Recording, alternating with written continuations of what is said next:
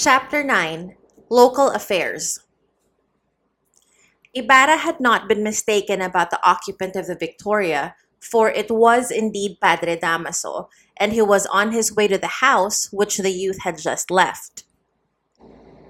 "Where are you going?" asked the friar of Maria Clara and Aunt Isabel, who were about to enter a silver-mounted carriage. In the midst of his preoccupation, Padre Damaso stroked the maiden's cheek lightly. "To the convent to get my things," answered the latter. "Aha, aha, we'll see who's stronger, we'll see," muttered the friar abstractedly, as with bowed head and slow step he turned to the stairway, leaving the two women not a little amazed. "He must have a sermon to preach and is memorizing it," commented Aunt Isabel. "Get in, Maria, or we'll be late." Whether or not Padre Damaso was preparing a sermon, we cannot say, but it is certain that some grave matter filled his mind, for he did not extend his hand to Capitan Tiago, who had almost to get down on his knees to kiss it. "Santiago," said the friar at once, "I have an important matter to talk to you about. Let's go into your office." Capitan Tiago began to feel uneasy, so much so that he did not know what to say, but he obeyed, following the heavy figure of the priest who closed the door behind him. "While they confer in secret, let us learn what Fray Sibyla has been doing." The astute Dominican is not at the rectory, for very soon after celebrating Mass, he had gone to the convent of his order, situated just inside the gate of Isabel the Second, or of Magellan, according to what family happened to be reigning in Madrid. Without paying any attention to the rich odor of chocolate, or to the rattle of boxes and coins which came from the treasury, and scarcely acknowledging the respectful and deferential salute of the procurator brother, he entered, passing along several corridors, and knocked at a door. "Come in," sighed a weak voice. "May God restore health in your reverence," was the young Dominican's greeting as he entered. Seated in a large armchair was an aged priest, wasted and rather sallow, like the saints that Rivera painted. His eyes were sunken in their hollow sockets, over which his heavy eyebrows were almost always contracted, thus accentuating their brilliant gleam. Padre Sibyla, with his arms crossed under the venerable scapulary of Saint Dominic, gazed at him feelingly, then bowed his head and waited in silence. "Ah," sighed the old man, "they advise an operation, an operation, Hernando, at my age. This country, oh, this terrible country, take warning from my case, Hernando." Fray Sibyla raised his eyes slowly and fixed them on the sick man's face. "What has your reverence decided to do?" he asked. "To die. What else can I do? I am suffering too much, but I have made many suffer. I am paying my debt." "And how are you? What has brought you here?" "I've come to talk about the business which you committed to my care." "Ah, what about it?"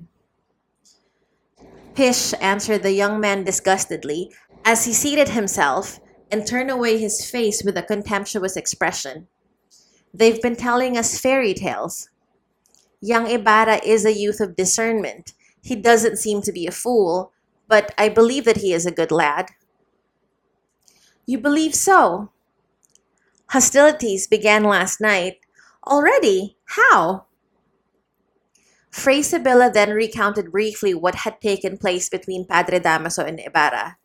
"Besides," he said in conclusion, "the young man is going to marry Capitan Tiago's daughter, who was educated in the college of our sisterhood.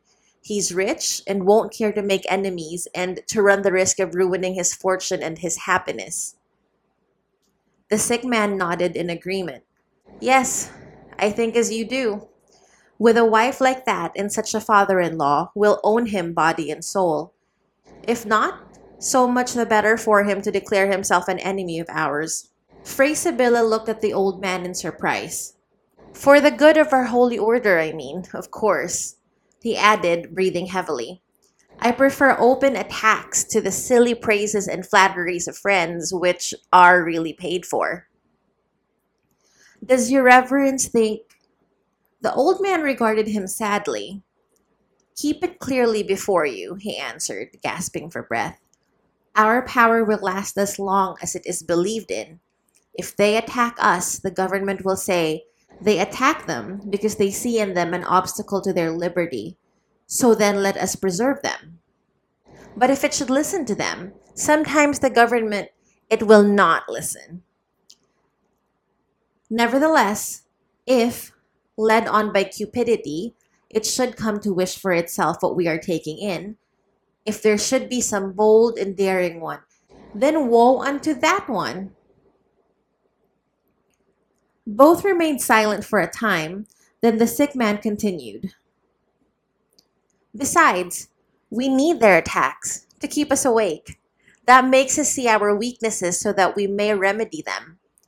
Exaggerated flattery will deceive us and put us to sleep, while outside our walls we shall be laughed at. And the day in which we become an object of ridicule, we shall fall as we fell in Europe. Money will not flow into our churches. No one will buy our scapularies or girdles or anything else. And when we cease to be rich, we shall no longer be able to control consciences. But we shall always have our estates, our property.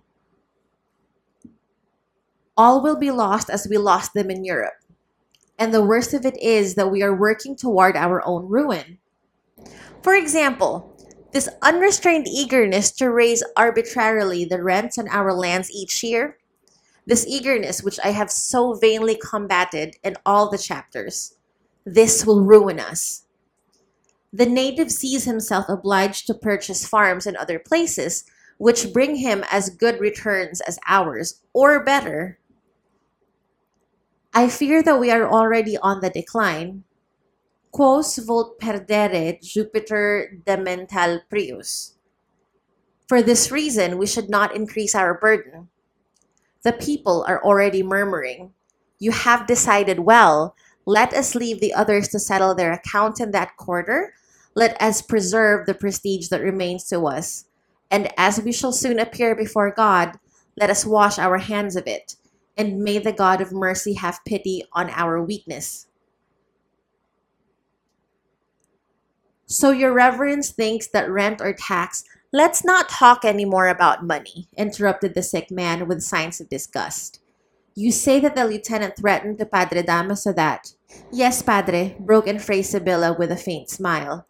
But this morning I saw him and he told me that he was sorry for what occurred last night. That the sherry had gone to his head and that he believed that Padre Damaso was in the same condition. And your threat? I asked him jokingly.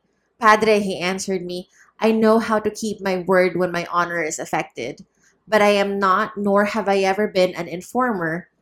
For that reason, I wear only two stars. After they had conversed a while longer on unimportant subjects, Fray Sibyla took his departure. It was true that the lieutenant had not gone to the palace, but the captain general heard what had occurred.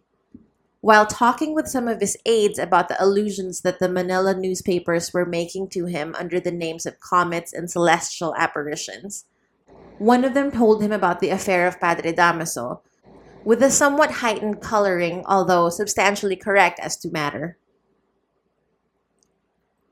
From whom did you learn this? Asked His Excellency, smiling. From La Ruja, who was telling it this morning in the office. The Captain General smiled again and said, a woman or a friar can't insult one. I contemplate living in peace for the time that I shall remain in this country, and I don't want any more quarrels with men who wear skirts. Besides, I've learned that the provincial has scoffed at my orders.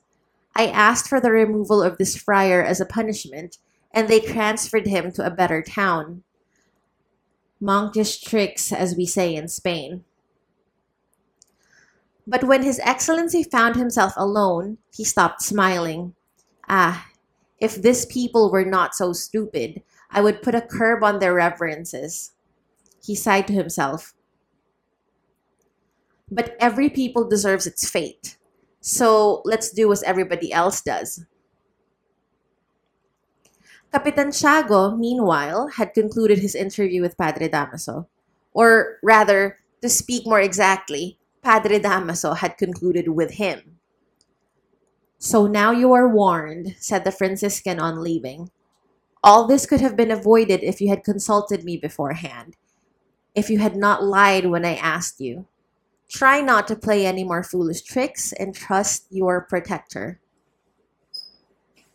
Capitan Tiago walked up and down the sala a few times, meditating and sighing.